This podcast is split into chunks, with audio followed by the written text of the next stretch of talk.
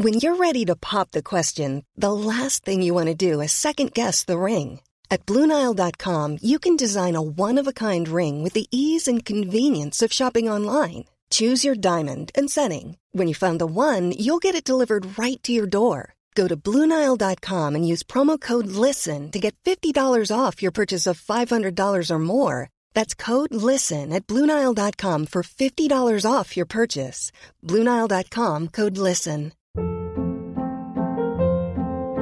Hold up. What was that? Boring. No flavor. That was as bad as those leftovers you ate all week. Keke Palmer here, and it's time to say hello to something fresh and guilt-free. Hello Fresh. Jazz up dinner with pecan-crusted chicken or garlic butter shrimp scampi. Now that's music to my mouth. Hello Fresh. Let's get this dinner party started. Discover all the delicious possibilities at hellofresh.com.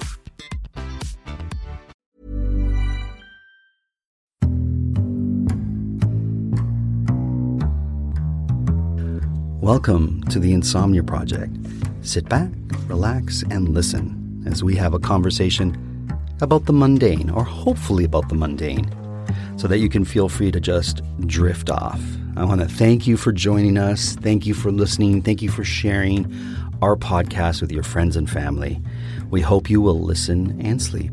I am your host, Marco Timpano, and joining me in the studio is a dear friend, Keith Barker. Welcome to the Insomnia Project. Thanks. It's a pleasure to be here. And I should say that no relation to my wife, Amanda Barker, that we know of, Mm-hmm. Yeah. who you share the same last name. Yes, we've had that that conversation before where we laugh and everyone's like, "Do you know Amanda Barker?" I was like, "I do. Yeah. We're not related." So Do you get Baker a lot? She gets Baker. all the time. It's like I hear her say Amanda Barker, and then she'll call. They'll be called, and it'll be like Amanda.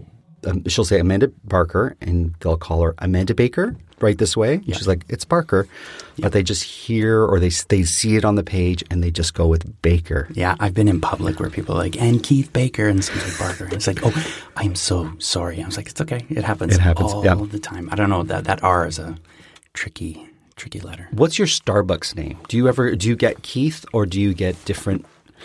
I get Markle, like Sparkle with an M. So I just want to know what your Starbucks name is. It's Pete. Oh, P P E T E. Like Keith. Um, I find like uh, if it's like a Ukrainian, they'll go Keet with a T or Keef with an F. Mm-hmm. If I say my name, but whenever I'm at Starbucks, they're like Pete, Pete, and I'm like, "Do you mean Keith? Is that mine?" She's like, "Oh yeah." So yeah, it's Pete. You'd be a great Pete. My mom wanted to name me Brad. Oh, really? Yeah. My mom wanted to name me Lance. so there you go. Lance Timpano at your service. And then sometimes she says Lloyd. Lloyd was in there too. Oh, my mom, she named me Keith. She said she'd never met a Keith she didn't like. Oh. Yeah, when it was like in the 70s, and she had met a couple, and then she just thought they were great. And it was just like out of left field. She'd never, yeah, everyone was like, Keith, where'd that come from? She also named my sister Bryce. Oh, that's kind of Yeah. neat. I like and, that. And everyone thinks she's a man. So there's that. Oh, is Bryce a... Uh, it's a man's a name. male- Tends oh, to be a okay. man's name, but my sister is like, "Is uh, Mr. Bryce Barker there?" It's like, Oh. he- "It's me." It's like, "Oh." So, but yeah, my mom Keith. She was like, "I just have always every Keith I've ever met, I really liked." So Oh, that's great. yeah, I feel like that with the name Nick. Every Nick I've ever met, I'm like, you're you're a good egg. Yeah, that's true. Actually, every Nick, every Nick I know is actually a really nice There guy. There you go. Yeah. For all our n- listeners there with the first name Nick, this show is dedicated to you Yeah, today. we're sending you love. Yeah. Um, Keith, I want to talk to you about this wonderful organization that you're the artistic director of. You're an actor, you're a writer, you're a playwright, a director.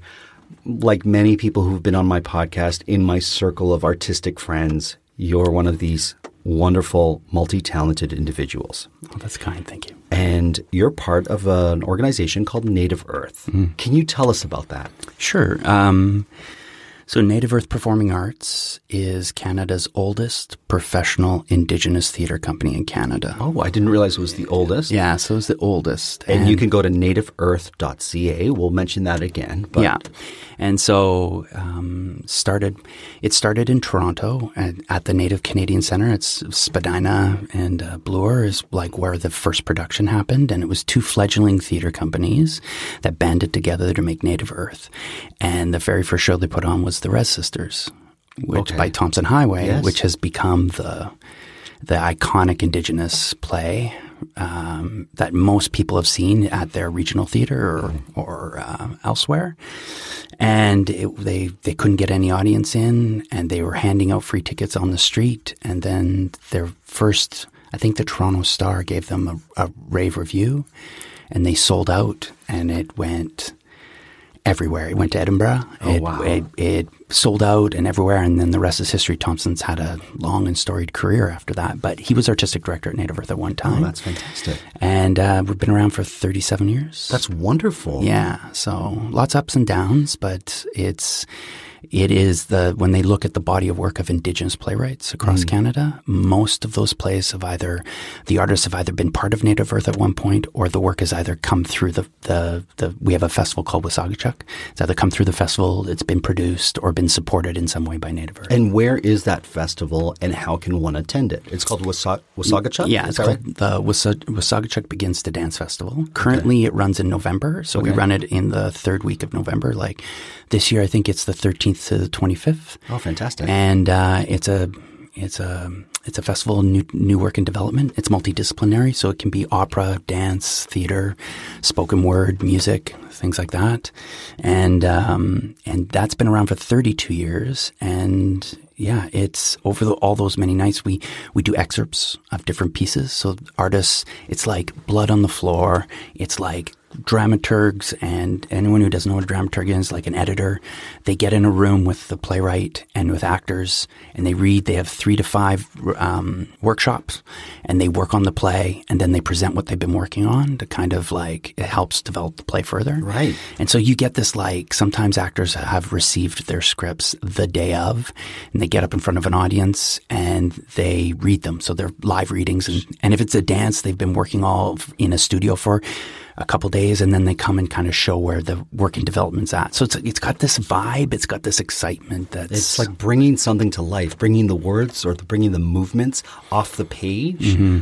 to life. Yeah. And then it's it's I love seeing that because you see what the work like you just just see a fire in the work mm-hmm. that um, gets smoothed out and and you know worked in its final product. But when you get to see that, it's so there's so much energy and there's so much passion and there's so much liveliness and your my eyes anyways widen mm-hmm. when I watch when I watch works like that. Yeah, and I th- I find that actors actually make bolder choices when they have a script in front of them. Right.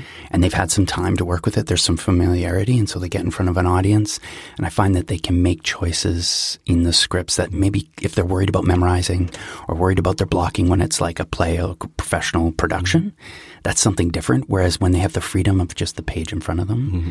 that play comes and it l- allows me and my imagination to go. And some of the best plays I've ever heard have been in these situations where I just get to watch an actor just kind of make bold choices in front of an audience. So it's pretty great.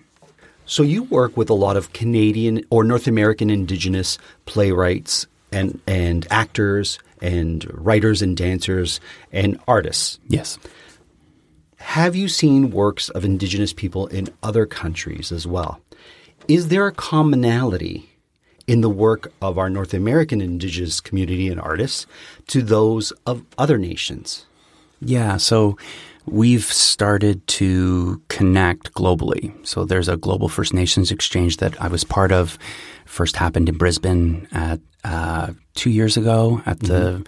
Australia Performers Arts Market, and and basically it was the first time space had been given for artists from around the world, Indigenous artists, to come together and the conversations immediately finding connections, finding things and commonalities, and and and the work that everybody wants to do, and everybody everyone feeling like this indigenous voice is rising. Like after many years of colonization, right. many years of um, uh, arts funders not supporting the, these works because you know there's this it's it's hard because arts funders see culture and art as different, or they used to. Oh. So if it was cultural practice, like powwow, Sure. is a cultural practice, they would say. So they wouldn't they wouldn't fund that because it's cultural. That's your cultural ah. practice.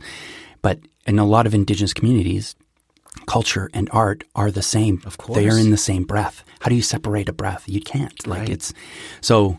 You know it, that kind of sh- that, and that's the difference between a colonial idea of what art is Right. and what an indigenous worldview and of art is. Is like you can't separate these two things. It's like ownership. When you know we started talking about these works, that because a lot of it was talking about with other other indigenous artists around the world is like what ownership is, who owns these songs, who you know we talking about like how art has been t- taken away and then used and then in, incorporated in operas and all this stuff like and then just talking uh, starting a conversation around what that is because for for many many many years and many of the indigenous artists in the worldview is this sense that there is no ownership. It's like how do you own the sky? Right.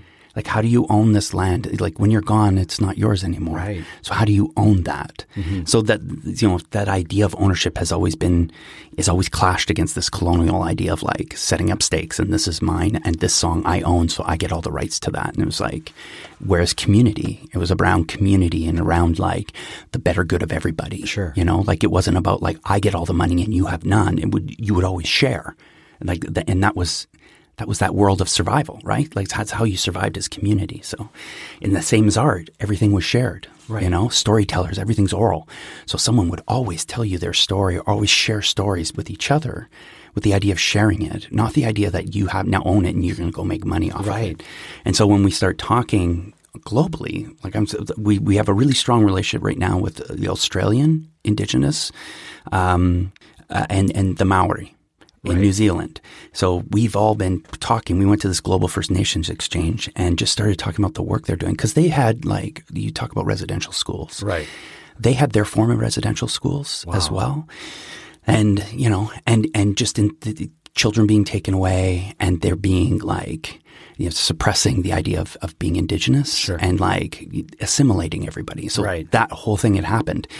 In New Zealand, they had the same thing, but be, they've they've retained language and that like they do the haka like lots of s- schools do the haka in the morning there's lots of language still it gets a little complicated in canada because there are so many different nations Sure. whereas maori you know there are different regions they speak different like but canada there's just Well, the geography alone, right? it would- makes it really yeah. complicated Sure. and, and there's so many like so many different regions and so many different communities within communities within communities and so um, and and each province has dealt with with their indigenous populations differently and continue to so it, it always bothered me as a child. I remember this memory being very young that I was learning French in school, but I wasn't learning an indigenous language. And I mm-hmm. remember saying, why aren't we learning an indigenous language as one of our languages? And I understand the complexities because there's many different indigenous languages, but I never understood why I wasn't learning one of the indigenous indigenous languages in school, like a French class, in the area that I happened to be growing up in. Mm-hmm. And it always bothered me. Mm-hmm. It always bothered me. And then I studied linguistics later on. And I always had a love for when when our professor of phonetics was um, talking about indigenous languages in North America and certain sounds that are made, um, and we were looking at places in in the mouth that different languages you would use that let's say English speakers don't use as much, whether it's more nasal for certain European languages or back of the throat for certain uh, languages that use more guttural uh, sounds. So I always found found that fascinating. I always thought it was sad that I didn't that we didn't learn an indigenous language in school. yeah And I think we should. well in northern ontario where i was, grew up i remember asking because i didn't like french. I really didn't like french but i think it's more because it was a ter- like the curriculum the way they taught french i just felt you know the francophones know how to do it how to teach english. Yes. and you can see that you see the results mm-hmm. but you really see the results of ontario's like french language program because mm. hardly anyone speaks it. And i remember asking because they had ojibwe in our high school. Oh, they did. and I asked if I could take that class instead of French, and they told me no. Wow. They told that they t- actually told me that class wasn't for me, Wow. and and I think it's because you know, as as someone who's Métis, Right. as a mixed heritage person, you see me and you don't think You know, you don't know until you speak to someone, and so that's always that's always a barrier. And so I think the teacher was actually just like, "Oh, th- that that isn't for you. That's Right. actually for Indigenous people." Right. And I was like, "Oh, Can you help explain what Métis is for our international listeners who may have never encountered, or even for North American listeners who might be like, "I've heard the word, but I don't know what that Yeah. word signifies."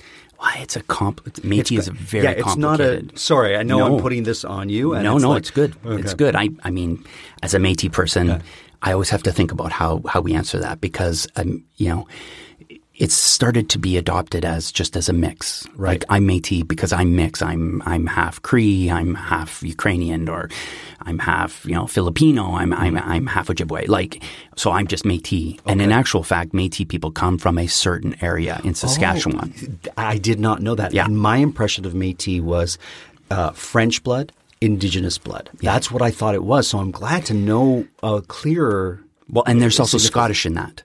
Oh, okay. So that so that that Métis that that area in Saskatchewan, uh, it, there is actually certain area that Métis people, and, and that's what people say. Like this, this, they come from certain areas. But then then, then where I'm from up, um, because they were people transient, there was also in Northern Ontario up near Sudbury, Mattawa in that area, there's a Métis population there too. And so there are discussions about what is Métis, who has the right to say who they are Métis, um, because those those cultures have existed. And actually in Northern Ontario, they actually can date back that, that Métis. They've actually like legitimized the Métis culture in that spa- in that place from way way back. So they've had to actually like get recognition so that they can call themselves Métis, and then then then you know the famous place out in Saskatchewan. So so yeah, so it's a complicated thing about what Métis, and I still see people are adopting this idea of that they're Métis because they're half French or half Scottish, half half whatever their mixes. So That's fascinating. Okay, as a white European Canadian male, mm-hmm.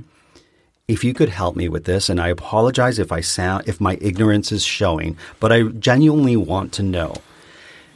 Indigenous, native, mm. what should I be using and how should I be using it so that I'm using the terms appropriately that the indigenous community of my country or or North America expect I should be using? that's a really great question, and it's a question I get asked a lot. Yeah. Um, there was a And I know you're not the definitive Nope. person, uh, but I just know that you you are know much more than I do, and I appreciate any insight that you can give me so that I can make an informed uh, and I, decision. Yeah, I appreciate that, and and to say that this is my opinion, but also you know, this is my experience. Great. Is that there was a time when people, you know, native, you know, was was acceptable, and Sure. then it moved to. There was a time it became Aboriginal. Right. Aboriginal was accepted, and then people moved into this idea that Indigenous. It's a little more global. It kind of encompasses Indigenous as a as a as a almost a worldview of of Indigenous people. And then sometimes people are there's a whole group, a whole all kinds of people that don't like that word. They don't like to be referred to someone. I've been in a room with an elder, and someone said, you know, you know, as indigenous people, and he's like, I'm not indigenous, I'm Cree. Okay. And so some I have found that I just I need to ask, even in all the circles that I is is to continually ask how people like to be referred or how they want to be referred. Okay. Um, because I you know everybody has a different relationship to those words, and because because it's ever changing too. Like it just continues to evolve, and so I think it's always good just to ask. What if, if it's okay? Like right now, I, I find that most people are using indigenous. Okay. Um, And But- that could change. and and, that- and you might be listening to this Yeah. podcast in five years' time, Yeah. and that may have changed. Yeah. But you're right. It doesn't. It never hurts to ask. Yeah, and, and actually, I know that lots of people really appreciate when someone's like, "How how should I refer? Do you do you want like?" How would you like to be referred as, or like when I'm talking about, and someone, it's just like, oh, thanks, I appreciate that. Mm-hmm. I- I'd like to be called Indigenous, or hey, no, I- I'm Métis, Or So- First Nation. yeah. so uh, First Nations or Inuit or Right. you know, and and those distinctions are important for people, and some for some other people, they're you meet some people like I don't care, Right. and you're like, oh, great. Then it doesn't it doesn't necessarily matter. And then for other people, it's like I, it actually means a great deal to me to be this, and Sure. and so it's like it. And, and, and it's interesting because in the work I do, I'm always in a room full of people from all different backgrounds, all different, all different nations, all different identifying. Like it's, and so it's always, we try our best to be as generous as possible just with how people want to be acknowledged. So, Of course. Yeah. That's pretty key. Thank you for that. Yeah. Um, and I'm going to ask, and if I'm in a conversation with another person who is of my background or is Canadian and doesn't identify or doesn't have any roots to Indigenous um, culture, uh, bloodline, I don't know. Once again, I feel like I'm I'm stomping on terms that are No, ill-conceived. But I think I'll use Indigenous until I'm told otherwise, or until someone Yeah. joins the conversation where I can ask. Yeah. Yeah, and there you go. Well, thank you for clarifying that. Um, I want to mention www.nativeearth.ca. Check it out. Our conversation's not done, but I wanted to uh, shift a little bit. You're a playwright. Yep. What is the part of playwriting that you enjoy most? Oh, um, definitely not the writing. Okay. Yeah. I think it's the editing. The editing. Yeah. I think that once you have it on the page and then you can I feel like that's when the work begins. Because then you can start working what you're what you have, the story, start working the arc, make sure that you're you're telling the story you want to tell.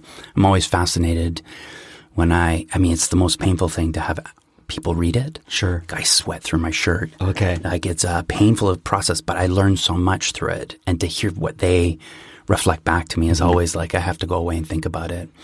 But that editing aspect, like that, like the, the first draft is always the hardest. Okay. And uh, and once you once you've done your first draft, then then you start refining it, and that's always to me an exciting. You feel like you're moving it then beyond a first draft. What do you love about playwriters that you esteem? Language, Okay. I, I I love how people. I love how there are just certain playwrights that I can read and I know it's their work. Okay. I just love smart For example. Michael Healey. Mm-hmm. Yeah, Tomson Highway. Sure. Yvette Nolan. Like I, you know, there's just some.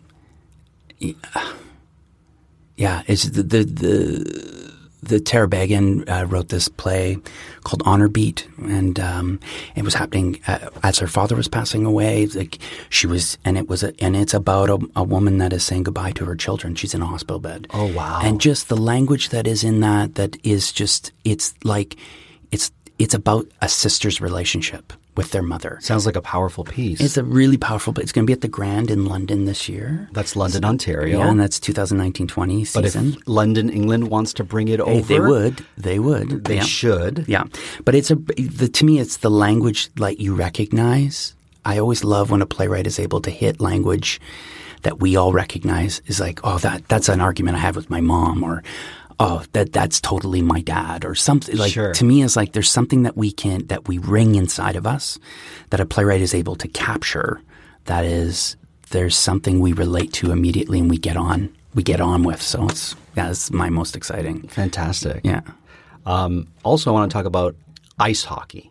I know it's one of the stereotypes, all Canadians Mm-hmm. and ice hockey, but I have someone who is a ice hockey star. Star? Yeah, I want to say star because I'm so bad at it that anyone's a star compared to me. Right. Uh, tell me about your love for ice hockey. And you play, right? I play. So I play in an arts league here in Toronto. Okay. That So is that would you, would that be considered a rough and tumble league? no, no, it's it, it, as they call it, a, I would say a gentle person's league, but it, they used to call it a gentleman's league. Okay. And that idea that um, that they're all artists, all working, that everyone has to. ev- They they didn't want it to be a beer league, and so the whole idea was we want to be better.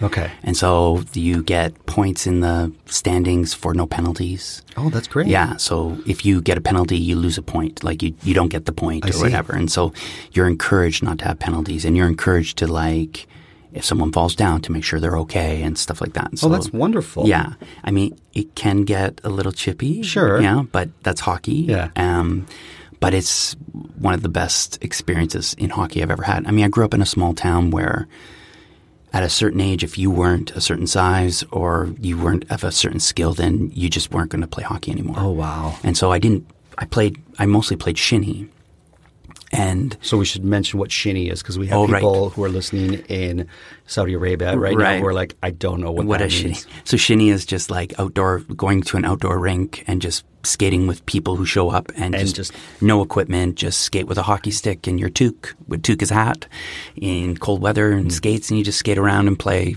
It's casual hockey, so you're not wearing any of the equipment. And so I didn't play for many years, and then, you know, about ten years ago, a friend of mine said, "Hey." I- You love hockey. I was like, oh my god, I love hockey. I Right. love. I watch it. I love, you know. And he was like, "Would you like to play on a team?" I was like, "I'm not good enough to play on a team." He's like, "Hey, I'm playing on a group of like, there's guys who can barely skate, and there's guys who can really skate. Like, it's everybody." Yeah. So I went out there, and some literally some guys could barely skate, and and some guys could, and so the it was such a mixed level of skating, Sure. and it was just all these guys in their 30s and 40s living their dream Wow. just playing hockey together. Sure. And it was like we enjoyed more about sitting in the room with each other talking and then playing. And then the Arts League came along. And I was like, I played in a tournament. They have a tournament every spring. I love this. They call it Hockey Christmas and happens in, on Easter weekend every year. and people Just come. gets better. I know it comes. From, people come from across the country. Okay. it's been going on for over twenty years. It's like, and it's mostly musicians.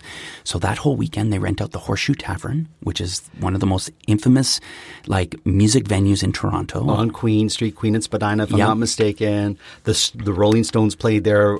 Every musician, from the Yeah. person who could barely play an instrument to the most seasoned musician, has come through and come played through there. and Yeah. played there. It's like a, and what they do is they rent the whole weekend, and then they everyone has to have an artistic contribution. Sure. And these hockey teams uh, have a band, like they they get up and they play music. Wow. And so one after the other, and they have to have a theme, and they wear costumes, and like it's like this whole weekend of. So you play hockey all Friday. Friday night you go to the bar and you watch all these people perform. They oftentimes mix like it's like Star Wars David Bowie or you know like ACDC Black Sabbath. And like they meld these like they're they're oftentimes really good musicians. And then there's those who aren't but they kind of come together and they do whatever the thing there is. So it's always an interesting night. But this I played in this tournament loved it so much that I started my own team. Oh, that's amazing. so you have to play this first season you play seven games. You have to prove to them that you're like Committed. committed, but you're also like that you're going to play the way they want you to play. Right. So they test you. That So you're they- not some thug who just wants to muscle their way Exactly. uh, m- amongst the players. Yeah, they want they want people who are going to respect the league and that. So we played seven games, and they try to get you penalties. They play you hard to see if you're going to react, if there's going to be fights. Nobody, everyone's like, keep it calm. Great. And then we got invited into the league, and we called our team the Friendly Giants. Oh, I love it. Yeah, so we actually have it's a, it, for anyone who doesn't know, the Friendly Giant. The Friendly Giant was a TV show on the Canadian Broadcasting Corporation in, CBC. in the seventies and eighties, and it was a children's show, and it was this giant, and he had two puppets. He had Jerome, who was the giraffe, and Rusty, who was right. the who- Rooster. the rooster, and you know, and so we have them on our Oh, that's so on our great. so Oh. he's he's there. He's got a missing tooth and a hockey stick, and then we have the two puppets. So they're called we're called the Friendly Giants. That's amazing. Yeah. I'm We- only taking umbrage with one thing that you've said through this whole podcast, and I think it's the only place where I can truly speak. A toque is not a hat. A toque is a toque. And if you don't know what a toque is, it's like a knitted, Americans will call it beanie, uh, a knitted article of clothing that keeps you warm on your head that has a fold up. a toque is a toque is a toque, and it cannot be called anything but because only when you wear a toque do you understand the wonderfulness of a toque. That is very true. There you go. I had a moment of like a toque. Oh, people who don't know Yeah, it. of course. they? It's a hat. It's not a hat. I always try to define anything that's very Canadian Yeah. or very North American for all our listeners, whether they appreciate it or not. They might be rolling their eyes right now. Yeah. Um, but uh, Keith Barker, I want to thank you so much for being a part of this episode. I've had such a fun time. So have I. Thanks so and much. during the episode, a washing washing machine repair person has come over, and I've had to stop it so that I can have a conversation with him. And, and right now, the gentleman is hopefully fixing my washing machine. Native Earth, before we leave, is there anything you'd like to mention to our listeners about Native Earth? They can go to the website, which is nativeearth.ca. Uh, well, this year we're doing my play. So you know, I it was a. What is the name of your play? It, my play is called "This Is How We Got Here." Um, it was a finalist for the Governor General. This past year, um, and it's it's going to be in January. Great. So we Where? start rehearsals. It'll be at so Native Earth has its own theater. It's called the Aki Studio, and it's in the Daniel Spectrum Building. Mm-hmm. Oh, wonderful. Yeah, so it's in Regent Park in Toronto. So it's at Parliament in Dundas, just east, and it's going to be a really great show. Oh, I We- can't wait to see it. yeah, it. it's got good. We have we've got a really great cast and got a really great, you know, creative team, and it's my first time directing. Wonderful. So I was just like, So, if a listener in another part of the world, Mm. let's say in South America, in Africa, in Europe, wants to produce an indigenous North American or indige- indigenous Canadian play, Mm-hmm. for lack of, of a better term, once again, I don't know how I define indigenous people from our continent, Mm-hmm. I'll just say that. Um, could they contact Native Earth and get the process going, saying, I want to do Keith Barker's play. I just heard it on this podcast and I want to produce it in a small town in Spain? Yeah, you could you contact us. There's a contact contact us button on the website. Keith at nativeearth.ca is my my email at Native Earth as artistic director. Send him an email saying you li- listened to this episode and you enjoyed this conversation. Yeah, or you if you want to just read the play, you can look up Playwrights Canada Press who who published it. Sure. You can buy it there. You can get an e-copy or get a hard copy and read it first and get an idea of if you like the play. Um, yeah, and you know we're talking with a couple uh, different companies about possibly doing a live, like uh, airing of it online. So, so one could watch it on Twitch or on some theatrical experience, Yeah. whether it be on your computer, on your television, or in a larger capacity. Yeah, if we can get the rights, if we can figure that all out and like work with actor equity and and all that stuff, if that's possible, it may we may we may do that. If there's any assistance that I can lend, I'm here for you. That's all I'm going to say. Keith Barker, thank you so much for being on this episode. I really appreciate your time, your knowledge, and just having a good conversation with you. Yeah, me too. Thanks. Uh, as always, the Insomnia Project is produced by Drumcast Productions, and we hope you were able to listen and possibly sleep.